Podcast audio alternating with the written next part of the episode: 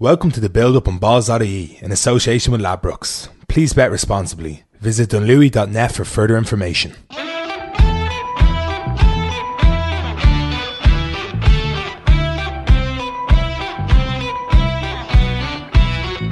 Hello and welcome to the build up on balls.ie where we get you hyped for the sporty weekend and beyond this week because my name is Mark Fardy and this week I'm joined by Donny Mahoney and we are going to preview the Premier League season, Donny. We're not just looking forward to the weekend, we're looking forward to nine months, possibly 11 months if this last season was nothing to go by, of uh, football content. Okay, I can't wait. I mean, our autumn of sport is slow to kick off, but with the NFL season kicking off this week as well, this is just like such a massive uh, weekend for the return of sport. The um, the Ireland international fixtures, I think, whetted everyone's appetite for the return of of football last weekend, and now here we are Saturday, landed right into it again. Kind of strange and different, kind of the same. Uh, it's very exciting. Yeah, definitely. And we've got Kevin Doyle coming up on the show. He's going to give us his picks for the entire Premier League season. I think it's called future bets. You call them in uh, America, American sport, Donny, is it? Where kind of That's what we say. Who's going to win it? Who's going to finish the Champions League places? All that kind of crack. We're also going to be talking to Stephen Ferris because there's a small matter of an All Irish Pro 14 final this weekend. Leinster against Ulster. I'm a happy Ulster supporter, Donny. That was some comeback of the weekend. Jeez, Mark, oh, I know you're a long-suffering Ulster fan, and this is uh, this the the arrival of, of Ian Madigan on the scene has really given uh, Ulster a, a, sort of the shot in the arm that the club needed, and now um, all of these sort of like Dublin expats who moved up to Belfast to play for Ulster have this sort of funny shot at glory uh, this weekend against this kind of invincible Leinster team. It should be a really interesting game. Definitely, I can't wait to chat to Stephen about that. We'll also be playing one, two, three, and of course the big shout.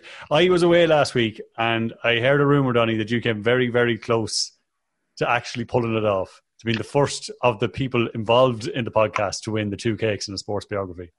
Yeah, anytime I've ever been involved with the Big shout, I've performed woefully. I've gotten everything wrong, and uh, this was different in the fact that, um, weirdly, two of the first two, uh, it was a three bet accumulator, and I made uh, the first two came through. Ireland draw against Bulgaria, uh, one all. I think that is the most obvious bet in the whole world. Uh, and then Leinster to win by more than seven against Munster, and you know I think it was close enough, but we got there. And then all we were doing was waiting on this England team to sort of score more than four goals against, uh, score more than three goals against Iceland, and wouldn't you know, the lads were just a little bit distracted uh, with their kind of antics in the hotel room and this kind of stuff, and we just didn't it's, get anywhere. It's yeah, like England. I don't know. They're slowly actually morphing into the Ireland team, the Mick, the Mick McCarthy, Martin O'Neill type Ireland team. I'm thinking because, all right, you've got obviously Grealish finally getting the call up uh, Declan Rice in there. They decided to start, Gareth Southgate started against Denmark with three defensive central midfielders for some reason, um, yeah. and ended up with a nil-all draw. So I don't know. It's they're, they're I don't. It's they should be more exciting than they are, um, and I can see where you were thinking in terms of uh, the goals in your big shout. And I don't know what's going on with them. Yeah, they just. I mean, they scored so many goals in the past two years, and um, I don't know. For some reason, Southgate decided to start Ward Prowse uh, and like leave all these exciting attacking players that he has on the bench. And at the end of the day, yeah, I don't know. It's maybe maybe Southgate's looking to Martin O'Neill's Ireland to say like, look, this is this is what the fans want. This is what the people want. Fortunately. I, I got screwed at the end because like I, I really thought that was the surest bet of the whole thing. I just England seemed like they'd just been scoring goals uh, at will, uh, but now no, I don't know. It seems like the the Denmark game was proof that there seems to be something kind of amiss there. But I think it, it sort of is an interesting sort of uh, it's an interesting sort of signal ahead of the Premier League season that we saw it with Ireland and with England that like these guys might be like in terrible shape at the moment and complete. You know, the whole disrupted schedule I think could really have a massive effect on how these games go because a lot of lads are very much winded and out of shape. Yeah, definitely. Just definitely the a strange, strange pre-season. But you know what? Let's actually jump straight into it because we're going to chat to Kevin Doyle now in just two seconds. If you have not subscribed to the podcast yet, you can do so by searching the build up on Balls.ie and all good podcast apps. Please also do rate and review the show while you're there. But without further ado, here's Kevin Doyle. So we are delighted to have Kevin Doyle on the line again to preview the entire Premier League season. Uh, Kevin, mm. it is now the 9th of September. Call it. Who's going to win the Premier League? Um, I am going what I predicted last year, Man City. I think they'll just be a little bit more consistent this season. Um, I'm saying a rake of players, but um, no one has apart from Chelsea. So uh, yeah, I think Man City be a bit stronger. Um, I wasn't sure if Guardiola will stay. He has, so I think he'll be hungry to, to come back and, and show everyone who's boss. It's do you find it strange that Man City are such heavy? I'm just looking at the odds on Ladbrokes. Um, they're eight to eleven to win it out. Liverpool two to one. When you consider, all right, Liverpool kind of took their foot off the gas after the, the Premier League wrapped up. Is it strange that City are such heavy favourites going into it? Um, Probably that they're such heavy. I'm not surprised they're favourites.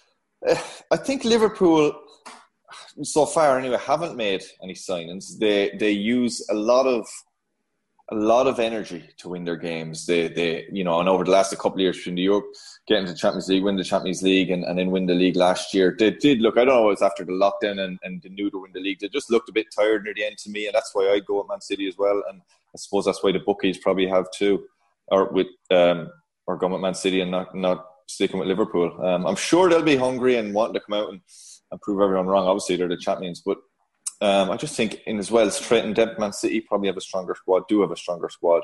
Um, so yeah, Liverpool fans won't be happy with me saying that, but uh, it's for it's for their champions and it's for them to come out and and, and do it again and, and you know not just be a one season. They'll create a legacy. That's their I suppose what they'll be aiming for. Their their target, something to give them hunger this season to go again, um, to do it twice. And um, you know, wouldn't be surprised if they do, but I just think Man City will. Uh, in terms of your top four, we were asking you off air beforehand to to come up with your prediction for the season. Who are you going for third and fourth? Right, I'm going. So Man City first, Liverpool second, Chelsea third, and Man United fourth, with Wolves just nearly sneaking in there. Um, Chelsea's like they're the team who's gone and spent all the money, and uh, I know they couldn't sign anyone last year, and they're, they're, they're making up for that. But they've spent serious money, um, really gone for it. I, the only question mark is they're all new and trying to tie them all together. And Frank Lampard is such a, I suppose, inexperienced manager. Um, so that's the the reason maybe I don't have them challenging. Um, but if he can tie that all together, they won't be a million miles away. And um, they did a good season last year with these players added, trying to fit them all in. But you know, it can only be a positive spending that money, and it looks to be a good club at the moment, back on the up. I'm going for Chelsea third, but very close to the top two, and Man United. Um, didn't work quiet for a few weeks there. There was all talks of them spending a lot of money. They didn't, but they signed van de Beek from Ajax looks a good player. Seen him play a couple of times last season, um, and he does look a decent signing. And hopefully they'll add one or two to that. But um, at the moment, I have them in fourth, unless they can make a couple of big signs before the transfer window shuts. Um, yeah, have them in fourth. Kevin, do you put any uh, stock into Arsenal's performance at the end of the season um, and the kind of optimism that's around what Arteta is starting to do, or do you think they'll be tripping over themselves as they always seem to be? Mm. I think there's an improvement last year. Like last year, at the cup final, and was it eighth in the league? I'm not hundred percent certain. Yeah, eighth. Yeah, so but they did finish on a positive note, and they did seem to have turned the corner. They haven't really gone and signed too many players, so. Um, but I do. I, I like the, the their fans seem a bit more happy. They spent so many years. It's sort of an internal battle in the club between pro Wenger and not pro Wenger and owners and who likes the owners, who doesn't like the owners. It seems to settle in a little bit. There seems to be a bit more stability. There, everyone seems to be on on side with Arteta, but they haven't really gone and signed too many players. So um, I don't see him breaking into the top four anyway. No, but uh, improvement on eighth, and I think mm. that's the minimum. They, they should expect that. They should improve. I think it'll be a disaster if they don't. But I don't see him getting in the top four. Um, they, they, need to spend a lot more money between now and the transfer window. Um, I, you know, I, I again I put Wolves ahead of them in who they've signed and and how they played last season. Um, so you know, still a long way to go for Arsenal, I think. But I think they're on the right track, and I do like Arteta. He speaks well, he manages well, he he, well, from what I see, you know, um, and and he does seem to have got that club sort of everyone on singing on the same hymn sheet. So, um, yeah, but it won't happen next year, I don't think. You touched on it with Chelsea there in terms of we were looking at it beforehand. I'm like, looking at some of the clubs like Arsenal who haven't signed many players yet, and I'm thinking, Jesus, is worrying for them. But then you look think of it with Chelsea, given the type of preseason the clubs are having at the moment, it's a strange one where players are just back in the door, they have to go ready again. Maybe with tighter squads like the likes of United or um, Arsenal have, that it might actually be a benefit to them uh, for the first few months of the season. As Chelsea maybe have, you know, there's going to be a lot of upheaval there yeah. to fit all those. Yeah, in. Valid point. Yeah, no, definitely, it's a, you know, like there's still players away on international duty and basically have no like just looking with Ireland, Matt Doherty went from uh, the Europa League with Wolves. I don't know if he had a couple of weeks. Must have only had maybe a week or two off max, and, and straight away with Ireland and gone and moved club and into Spurs, and you know no time to settle in there. So that's going to be the Chelsea have that. You know, it's six or seven players, so um, it will be tough to get them all. They're all human beings as well, so they all have to move. You know, they're not just coming and nearly all of them, I think, apart from Chilwell, have, have moving from outside of England. So they all have to move and do what normal humans do and find yeah. houses to live and find places for their kids and keep their wives happy and, and get everything. So all that stuff takes from what you can do every day in training, what you can concentrate on your on your your job. You have to sort your life side life outside of it, and they'll have people helping them and all that, but they still have to go and do it. It's not straightforward. So that that does affect you. Um, definitely, and it will. Be, it's you know, I, I read Frank Lampard was saying something yesterday about he he asked his wife how to you know some players and they discuss players and what might be going on not just on the pitch but what might be affecting off the pitch and it's a valid valid point you know I, um, thinking of why they might be upset why they might be moody you know there's there's so many things that go into it managing top players uh, managing any player or any person in any job to be honest with you so um, that side of it that Chelsea may struggle with in the first you know, takes a month to six weeks for you to settle into a new club really and be comfortable in your area and get into a house or whatever it might be. So before we see the best out of those players um, and get them into training and the way he wants to play and you know different things. Um, you know, we spoke all about last week just with Ireland and, and, the new manager and how trying to get them into a shape and a system. And, and he'll have that problem with Chelsea. So you're right. Liverpool is going to be no change straight out the door. Might be able to start quickly. Man City the same. Yeah, Chelsea are the ones who will struggle a bit. Um, I suppose looking at Arsenal, yeah, should be able to go straight out the door and start well, but it's only really Chelsea who have who've got that yeah. problem. The rest of them, yeah, the rest of them haven't really. You know, the whole league going through it, they've all maybe signed one player. I know they're still the transfer room is still open, still going. Um, no one has really come out and apart from Chelsea and, and going to have a big upheaval. Yeah, maybe Everton trying to fit in five thousand midfielders. Well, but looking yeah. at the other end of the table, uh, we your relegation predictions. Who are you looking at? Right. So I just had a quick not through before I came on. Um, so I'm going to upset half the league here. I quickly how, who I think could be involved, and I'll give you the ones who I'm going to go for. But West Brom, Brighton, Southampton, Burnley, Palace, Fulham, Leeds, Sheffield United, West Ham, and Aston Villa. Any of those, in my opinion, um, are contenders. That none of them have, you know, gone out and made big signs, spent a lot of money. Um, Leeds for me could be one where they either have a fantastic season or a disaster. I don't think it'll be anything in the middle. Um, Bielsa, Sounds very Leeds, all right. yeah, and and the manager has a history of sort of, you know, leaving after a couple. He, they did well to keep him last year, and he's fantastic. And he's been there, been a revelation, obviously. But he has a history of sort of up and six and going once he's done his job. Um, but I'm sure he's delighted to get to the top, the top league in England, to get to the Premier League. Um, but I just feel if if it if they have a bad start, he could be gone after seven, eight, nine games, that sort of thing. Um, but then you could also see them having a tremendous season and doing a Sheffield United on last year. Sheffield United, I think, might struggle struggle with that second season. They remind me of uh, when I was at Reading years ago and we had such a good first season, and they haven't gone out and, and really strengthened a whole lot from what I can see. Um, haven't signed any players, so See them maybe struggling. Palace haven't signed many players. Um, None of them, to be honest, have gone. I suppose so they're all on an equal footing. None have gone out. Burnley really struggled last year. They they strengthened near the end, but they've lost players and haven't replaced them as well.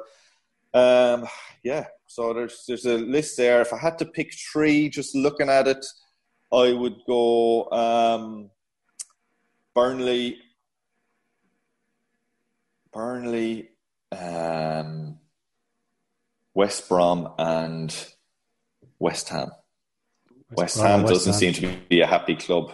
Just even the last week, play, their captain is coming out and talking, uh, giving out about the player. Uh, Diangana, I think, was sold to West Brom, wasn't it? Um, and and coming out unhappy about it. And I think from what you read, David Moyes didn't want him to be sold, so that, that's not a good sign, is it? And they haven't really signed anyone either, so um, could be their time. Um, thought last season they might go, so I'm going to throw them in there into it.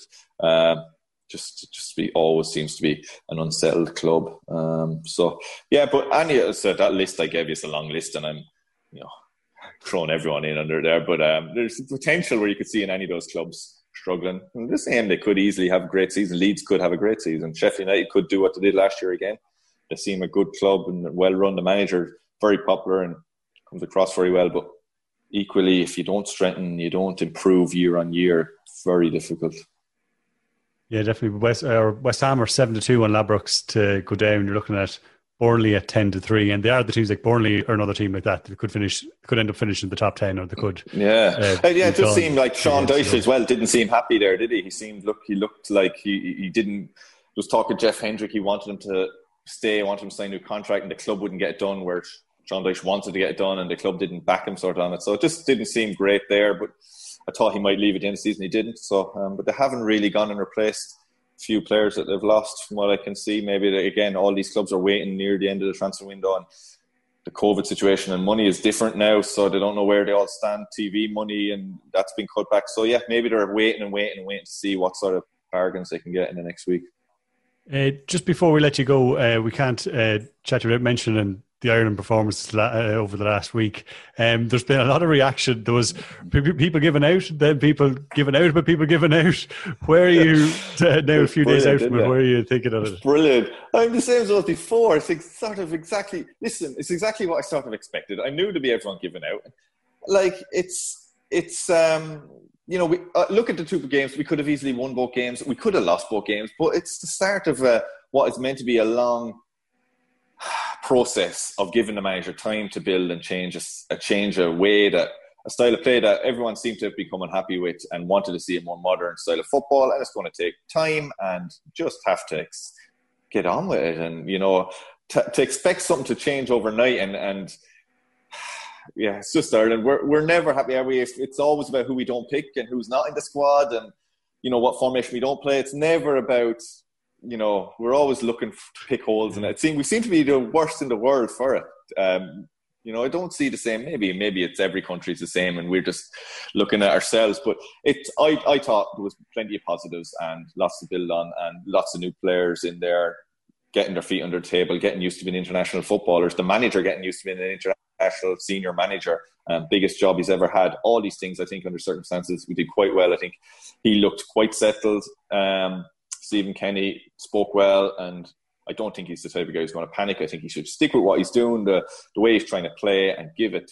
We need to give him plenty of time. We don't do well in the next few weeks. It doesn't matter. We don't win the nation or get, you know, top our nations league group. Doesn't matter. It's matters for seeds and all, but they're basically glorified friendly games. It's it's not, you know, to me it means nothing. They're they're means to an end to get him get a chance to get his feet under the table and play some games and get his point of view across big game, obviously against Slovakia. But you know, um, if we really wanted to to stick with what we knew and and you know do what we are going to do, we should have stuck with Mick for that game. And if we're giving it to Stephen Kenny, let him build his way and do his thing. And if we don't qualify for Euros, it's not the end of the world. Give him another campaign, and in a year and a half's time, if things aren't going well, then you worry about it. But don't like moaning after his two training sessions and one game, and everyone's like just you're right, two extremes, one over positive and one over negative, and it's as usual in in life and football and everything is somewhere in the middle. So um, yeah. yeah, you know that's where I stand. That it's to see people get so agitated so quickly, it just makes you smile. Patience is a virtue, says he. Thanks a million, Kevin. Yeah. We'll chat to you again soon. No worries, Mark. Talk to you soon. Bye, lads. Great stuff there from Kevin Donny. I have to say, I can't, I couldn't get over the reaction to Stephen Kenny's first couple of games in charge.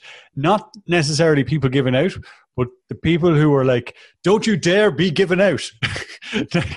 not that I'm not saying they're wrong, obviously, or anything. It's just that I think the the animosity towards the people who had animosity towards Stephen Kenny uh, was way way out was way out of proportion to the actual amount of people who were actually given out. I didn't see that much in terms of people going, yeah. this is desperate. And like as Kevin says, like it's just in our nature as football fans to be moany.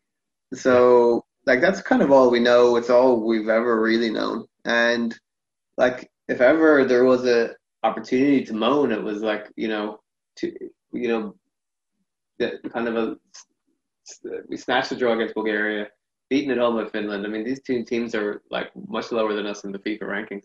Um, I think they're you know I don't yeah it's like who are these people telling us? Why are you telling us not to moan? It's all we know. What it's all we know how to. It's the only way we know how to respond to football.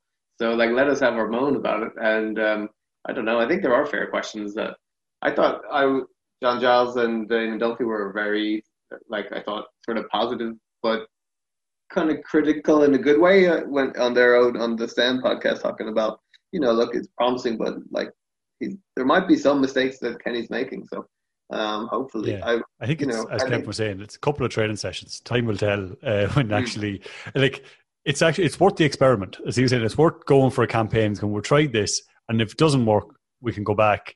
We can get Mick in for a third term and, uh, in a few years to go back to the way it is. But like, it's that thing. There's already some of the things actually really positive to see so quickly that they've turned around the way they're playing a little mm. bit. But obviously, the results weren't up to scratch. But anyway, Premier League. Uh, we've got the predictions from Kevin. Now I want the predictions from myself and yourself. So we're going to go the same ones and maybe have a look through the Ladbrokes website to see if there anything else sticks out. So very quickly, Johnny, who's going to win and who's going to be in your top four? Uh, I have the exact same top four that Kevin has. So Liverpool, City, United, and uh, and Chelsea. But I think I'm going to stick my head out on the block here, and I'm going for Chelsea to win the league. What? Yeah, look at all the players they brought in. Chelsea to win the league. Well, this is it. This could like I'm feeling kind of what Kevin said about Leeds. This could go horribly wrong for Chelsea, or it could go brilliantly. Um, yeah. I'm not sure yet. I'm kind of on the fence as to which it is. Anyone who listens to the podcast regularly will know that we self and make our favorite pastime is uh, ripping the piss out of uh, Frank Lampard. But uh, yeah. look, I, I, I well believe you right uh, in terms of the fact that the, the if the signings work out, they have a chance. They're ten to one. They're third favourites to win the league. I still think though I'm going to go with Liverpool. I'm going Liverpool at two to one. I don't understand why they're being written off as much as they are. Not written off. No, I mean two to one isn't writing someone off, but just that I would have thought if you were looking at it the night Liverpool won the league, I would say surely Liverpool are strong favourites to win the, to retain the title. They were so much better than everybody. Um, I know Man City had a good a good enough uh, end of the season, but they were seemingly the hammer teams are getting beaten by the likes of Southampton. So I don't know. Mm. And then top four, I'm going to go for something a little bit different just for the crack. Uh, I've got Man City, Liverpool, Chelsea, and Arsenal. So mm. Arsenal are uh, five to two to finish in the top four. They're the fifth favourite for They have it is a big jump up from eighth, as we said. Mm. But I was just looking at, I'm just looking at if Man United, if they don't get that second half of the season that they got the post lockdown thing, and if say there's trouble and Oleg has, I don't know when, if they do a Tottenham on it, basically what Tottenham did last season, and you know they get in Pochettino mid-season or something, some sort of upheaval, that Arsenal, like Arsenal have beaten Liverpool, they've beaten Chelsea, they've beaten Man City in like three of their last five or six games. So like I know they're uh, it's the FA Cup and it's the uh, Charity Shield but Community Shield or whatever it's called these days. But uh, I don't know. I just think they're an interest. In, I have a lot of interest in them going into the season. Yeah, if you were looking at a team just to sort of come out of nowhere and, and surprise everybody, I think they they're sort of the end of the season just doesn't feel that long ago, and I think they're going to bring the most momentum forward. I think Arteta, like Kevin was saying, seems to be a good communicator and have a plan. So yeah, they're the ones that kind of strike me as like they kind of underperformed last year, at least before Arteta came in. So I, yeah, they would be the team to me that would sort of crack it. I'm I just think Liverpool are sort of just due it like some bad luck or maybe a big injury to Van Dijk or something like that. Like they've had they've kind of had it. If you look at those the two seasons back to back, you know the whole the previous season to last year where they were so good and just fell short, and then everything up to sort of the lockdown, like just the mental strength that they show week in week out. I, th- I don't know if it can be replicated, um, and sort of consistently. And I think, you know, they've got that monkey off their back now. And I could just see them just sort of like slipping it, slipping, becoming more mortal. Um, I'm not so sure about like, I think City, there's just something there that's it seems like slightly broken with them. Um, like, but I don't know. I, I think there's a, I think there's a chance. Like uh, Chelsea would be. I think it's so fun to hate Lampard, but like you look at the the players that they brought in, and maybe Silva has a good year, and I don't know if they could defend a little bit better. Like they're they can outscore most teams. So yeah. I I I think it's fun that they're good. It's nice to have a villain, you know, good to have a heel. Yeah, definitely. Oh, you know, I I thorough I get thorough enjoyment out following them. They're always there's never a dull moment. Um, who do you think's going to get relegated? Uh, Mick's not here, so I think we can very safely say that Villa's going down. I think yeah, without, it, Villa without well, 15 days. Like we can relegate yeah. them. I just think they're they were a joke last year. The, the sort of lockdown helped them out, but like they've managed to hold on to Grealish. I don't see, or it seems that way. And the lad they're bringing in from Brentford, you might you probably watched him more than I have, but like I don't think he's necessarily the answer. Is Pepe Reina still hanging around? I have a lot of questions about Villa, and I think they were lucky last year, and I think they're. I think they, I wouldn't be surprised if they finish last. Yeah, I think Reina's gone, but they haven't gotten in a goalkeeper yet. There's talks of different offers. I think it was who were they trying to get in? Um, Butland and the likes, or uh, Heaton, whoever. But like, or sorry, Heaton still out injured for them. I mean, um, mm. but yeah, I'm right now Villa. I'm right now Fulham, and then my third one, I'm going for Crystal Palace. I don't okay. know this could have, like Kevin said, it could have been anybody, but I just said, right, Crystal Palace, this is the year. It Could have been Burnley, could have been Newcastle, could have been terrible. The one time that I, uh, everybody's not worried about them, maybe that ends up in that West Ham the same, but I, I think Palace. Yeah, I had, um, I, I wrote, I wrote Villa off. Sorry, I wrote Villa off. I wrote uh, Fulham off, just like you did. They seem like they, like two years ago they just spent loads of money to sign guys. Now I think maybe they're not signing anybody. Uh, either way, it seems like it's flawed. And then I think it's one of these teams that's just been hanging around for a while. A West Ham, maybe Brighton, or as you were saying, Crystal Palace. But um, I, for me, I'm, I'm with Kevin. I think West Ham. There's bad. There's there's just there's bad karma around the club, and if Mark Noble is sort of tweeting in uh, in anger about club decisions, and they're selling good young players to like main relegation opposition uh, the omens aren't good, and I that's that they're my my pick to go down. Lastly, I think actually just on yeah, Palace are actually nine to four on Ladbrokes, so the fourth favourites. You got Villa, West Brom, and Fulham are the three favourites to go down. Newcastle, interestingly, are fifth favourites. They thought they would have been given that they signed half of Bournemouth, that would have been uh, considered to be a little safer. But anyway, uh, anything else stick out that uh, any mad predictions you got for the season? I'm looking at it, on Ladbrokes. You can get the top London club, and I've gone Arsenal are ten to three. That would be if they were to finish ahead of Chelsea, though. So I don't know about that one. I'm just going to throw it out here. Obviously, Leeds cap on. Leeds finish in the top six at ten to one. I think they could do a Sheffield United on it and go as even was it Sheffield United finished seventh? Was it? Um, was it ninth? Ended up, but uh, ninth, ninth.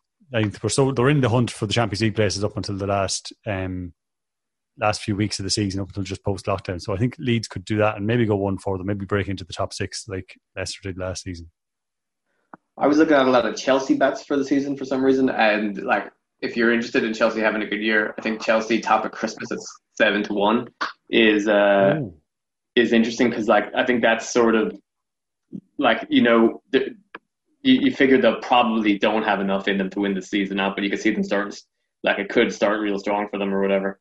Um, and also, like, I'm interested in Werner at 12 to 1 to be top scorer. Um, second top scorer in Bundesliga last year. Again, this is all kind of hinging on Chelsea being good.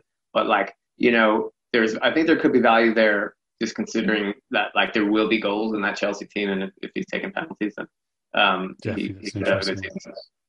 Without doubt. Um, if you are having any bets across the football season or indeed for this weekend, be sure to gamble responsibly.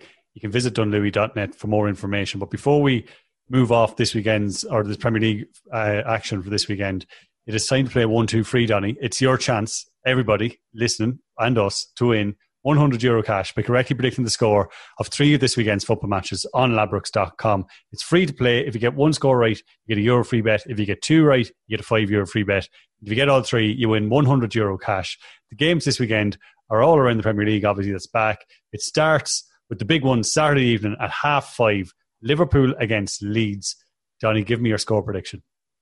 Um, very exciting game. I this is going to come up in my big shout as well, but I'm, I'm going two all. Two all.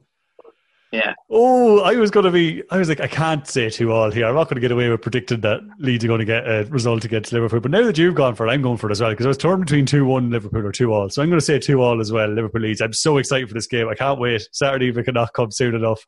Uh, this, it's going to be.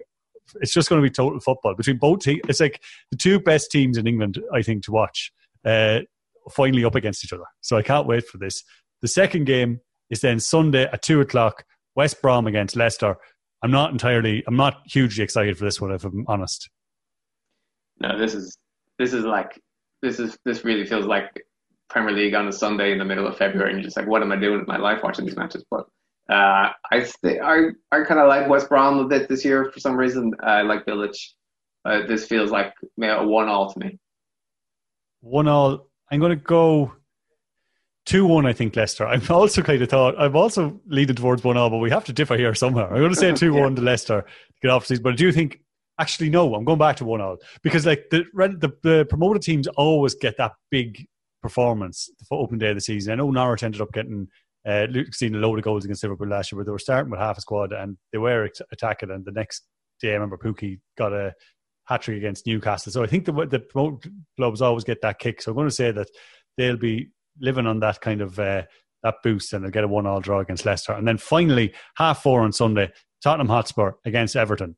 Everton, who have signed all the midfielders in the world. Tottenham, who have signed Matt Doherty. This is an interesting one. What would you go with in this, Donny? I think Everton are going to continue to be so unpredictable and so confusing, and that's why I think they're going to win two one here away. You're going two one. I'm going for a one all draw again in this. So I'm actually going. I'm going for three draws here which wow. is uh, interesting. That's three draws. If I, if that actually as a treble that works out at 64 and a half to one on Ladbrokes for three draws. but uh, that's that, that comes off. That's a big shout and a half. Uh, yeah. So yeah, I go two all Liverpool leads, one all West Brom and Leicester, and one all Tottenham Everton. You're going two all, one all, and you say two one to Everton. That's right there you have it. You can get on to ladbrokes.com right now yourself. Play one, two, one, two, three. As I mentioned, if you get all three scores right, you would win yourself 100 euro cash. And speaking of winning things, up next, it's our big shout.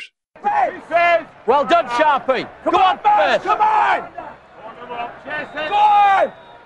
All right, hold it. Steady. Just hold it, Alan. Push him out. Steady, David. Don't. Get round. No, don't. Yes, big shout time. It is your chance to win yourself two cakes and a sports biography, the most coveted prize in all of sports, media, broadcasting, all broadcasting, really, all of pod, the podcast world. Everybody wants to win it. Nobody can except for the two boys that have managed to do it already, Oshin and Dermot. But us in here, we've been doing it every week and nobody's pulled it off. Donny, you came very close last week. You've earned yourself another go at it, a prediction that is 25 to 1 or greater for the sporting weekend. If it comes off, you will win yourself two cakes in the sports biography. Anybody else can send us in their own predictions. Send them to the gaffer at balls.ie. Put the big shout in the subject line. You don't even put the bet on. Just send us what the odds are on Ladbrokes. And if it comes off, you'll win yourself that coveted prize. Donny, what are you going with this weekend? What is your prediction?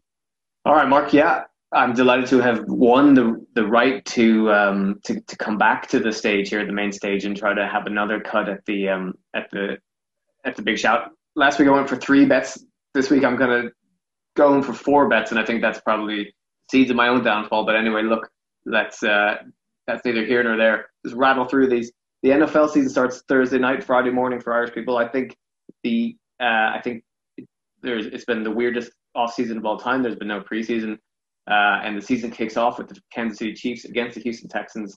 Uh, I think it's going to be a weird crazy game. These teams, I think, scored 88 points when they played last time. So I've got the over at 56 and a half points. I'm going to take take the points there over 56 and a half. That's 21 to 20, basically an even bet. So I'm going there. Moving on to the Pro 14 final at the weekend, I really think that Ulster fans are in buoyant form at the moment, based after the, that big win last weekend. You'll be talking to Stevie Ferris soon.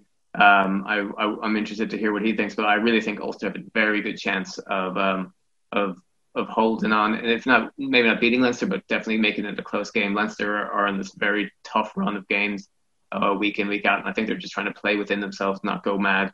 Um, it, was close enough while never really being in doubt against Munster, and I think it'll be sort of the same. I'd say Leinster to win, but I think it'll only, only be a try in it. So I'll go Ulster with the handicap plus ten points.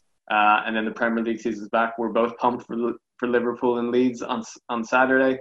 Uh, as I mentioned earlier, in the uh, in one two three, I like a two all draw, so I'm going for more than two and a half goals and both teams to score at five to four. And then on, I believe it's on Sunday, West Ham versus Newcastle. Two teams are going to be scrapping for relegation. I think this is going to be a terrible match with only with very little scoring, and I've got the under 1.5 goals there at 23 to 10. Take those four bets, which are all kind of around even money, and it says that my um, odds are 28 to one. So, uh, should this accumulator come good for me, I think I'll be doing okay. Wow, that's I, I that's a really interesting uh, big shout. Like, there's nothing. First of all, I think you're trying to speak me up, but also to beat the handicap and the Leeds thing. Although they haven't gone for a draw, but uh, for at least backing up, there's going to be an entertaining game. So uh, mm. I thank you for that. Uh, it's always good to speak the presenter up when you're on this yeah. podcast. Um, and yeah, I like all of them. Uh, it is definitely there's nothing I can argue with there. Really, West Ham, Newcastle could end up, I think, maybe being a few goals in it, but yeah, I, I can un- completely see your logic in it. So look, that could be this could be the one. This could be the time you finally do it, Donny. We're hoping so. I think I think I've got a good chance in about three or three of these. But I think something a lot. You know, the accumulators are very hard to pull off. But I, I look, we'll see how it goes. It's very hard to predict like sports at the beginning of the season. You have nothing to base your base your assumptions on. But um, look, yeah. we live in hope, and maybe this will be the week. Good stuff. Well, thank you, Donny. You're heading off now. Uh, thanks for joining us. Uh, and also, anybody listening, get your big shouts in. You can send them to the gaffer at balls.ie. Put big shout in the subject line. It has to be 25 to 1 or greater. If it comes off, you win yourself two cakes and a sports geography. But before we go, I am going to chat to Stephen Ferris ahead of this weekend's Pro 14 final between Leinster and Ulster. So we're delighted to be joined by Stephen Ferris. And Stephen, on Saturday evening, with about 20 minutes to go in Murrayfield, it wasn't looking like this podcast was going to be uh, too much of a celebrating one for two Ulster fans. But what a turnaround! Yeah, what a turnaround. I'm not sure if it was brilliance by Ulster or uh, a capitulation by, by Edinburgh. Very rare do you see a team actually freeze, you know, when they're put under pressure. And I think Edinburgh, that definitely happened to them. Like Gilchrist giving away two really soft uh, penalties.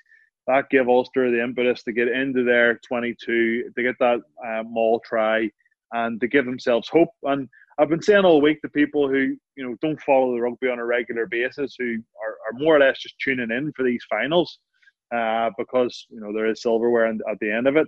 It's being like in a football match, and you're two 0 down, and as soon as you go two one, like the, the team that's you know two 0 up at the time, it's almost like they go into defensive mode, and the team that's just scored, they empty their bench and they bring all the energy and they bring the belief. And I'm, I'm sure there's I don't know the stats, but I'm sure there's a lot of stats out there that would would say if you get the two one that you know there's maybe thirty percent, twenty or thirty percent that you actually get the two two, and that for me that's exactly what happened in this in, in the the Ulster Edinburgh game. As soon as they scored, it was mistake after mistake from Edinburgh. Ulster got their tails up. They were counter attacking, uh, counter attacking, and they looked like the team. If it had went the extra time and Ian Madigan hadn't been able to kick that kick, that they would have won the game. It did not look at all like like Edinburgh would win the game. So, yeah, it was bananas. Like um, a twelve point lead is always dangerous. It's you know, if Edinburgh had got the fifteen, I would have bet my house on on them winning that game. But that's not the case. And, and fair play to Ulster. They showed great character. Um, I think the team selection really paid off for Dan McFarland, the way he went about things, the experience coming on at the end of the game. And it's going to be very interesting, Mark, to see what team selection is this week, considering you have Jack McGrath, you have other lads that used to wear a Leinster jersey, who I'm sure are gunning to start that match. Um, um, Marty Moore as well in the front row. So, yeah, it's it's going to be a brilliant week. Yeah, definitely. Like, I mean, we look at team selection when you think about it, we, you know, we've talked at length before about the strength and depth in Leinster, but I don't know if there's anyone come off the Ulster bench last weekend who didn't make an impact, a positive impact. So it's a lot of not just uh, with the Leinster lads, but a lot of good headaches for McFarland going into this game. Yeah, and that's something that he hasn't had previously. Like, you know, young Michael Lowry coming on, and he was excellent in, uh, in the fullback position.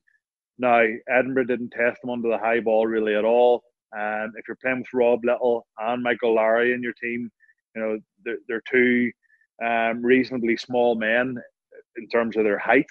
So you would expect Leinster to bombard them with, with aerial bombs. But in saying that, Dan McFarland strikes me as being a little bit ruthless.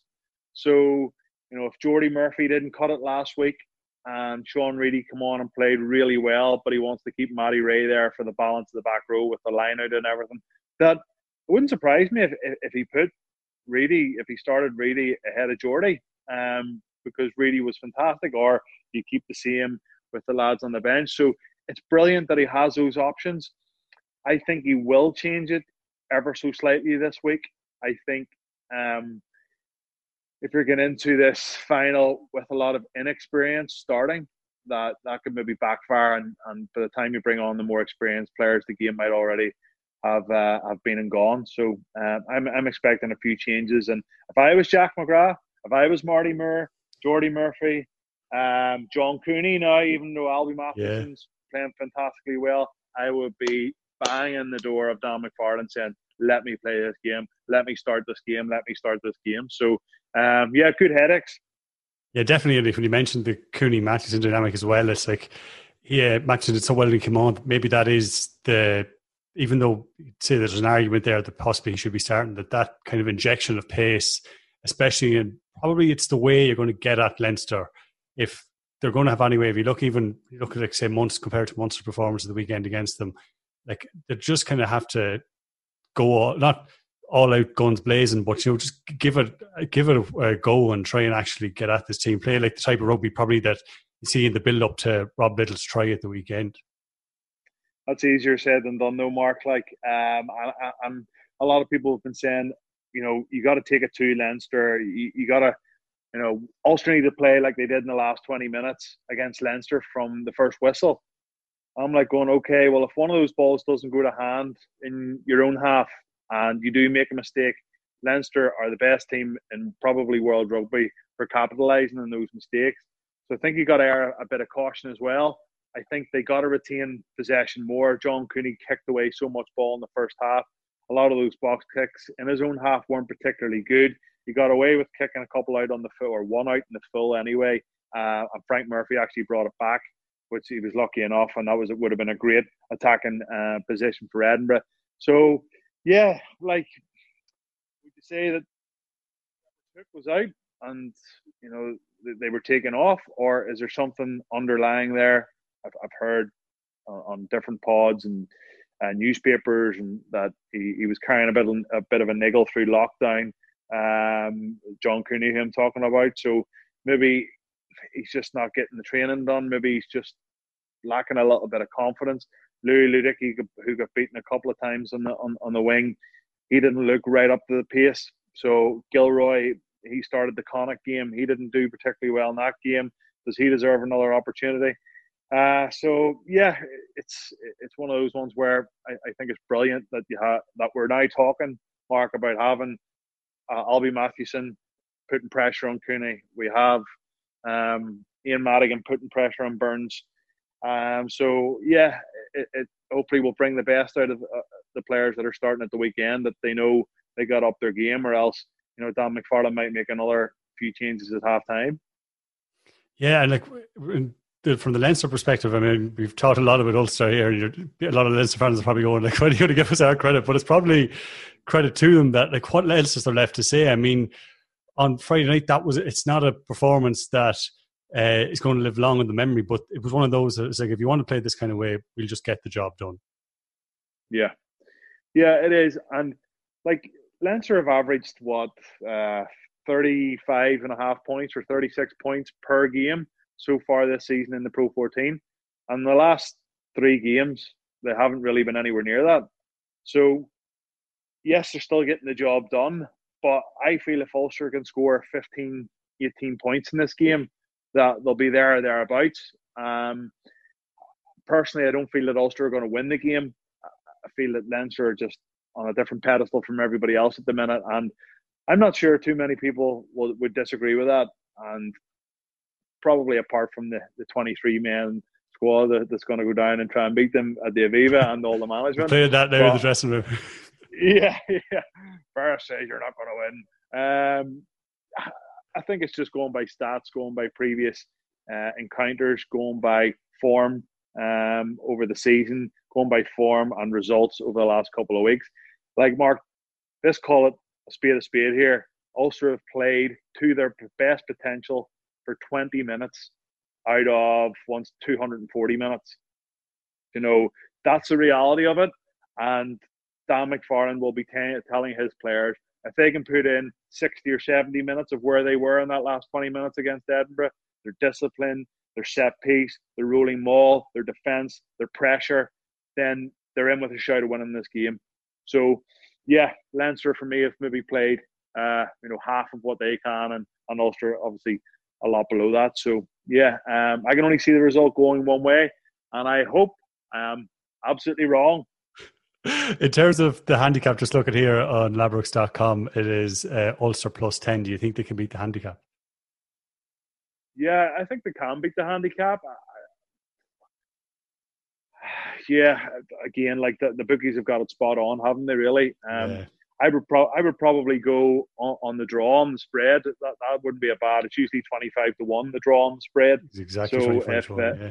twenty five to one. So if Leinster win by ten points, um, you know, ten quid in that you can fairly rack it up, uh, and they're they're not far away. They're usually not far away. So um, yeah, that would be an outside bet for me if I was putting a few quid on the match this weekend.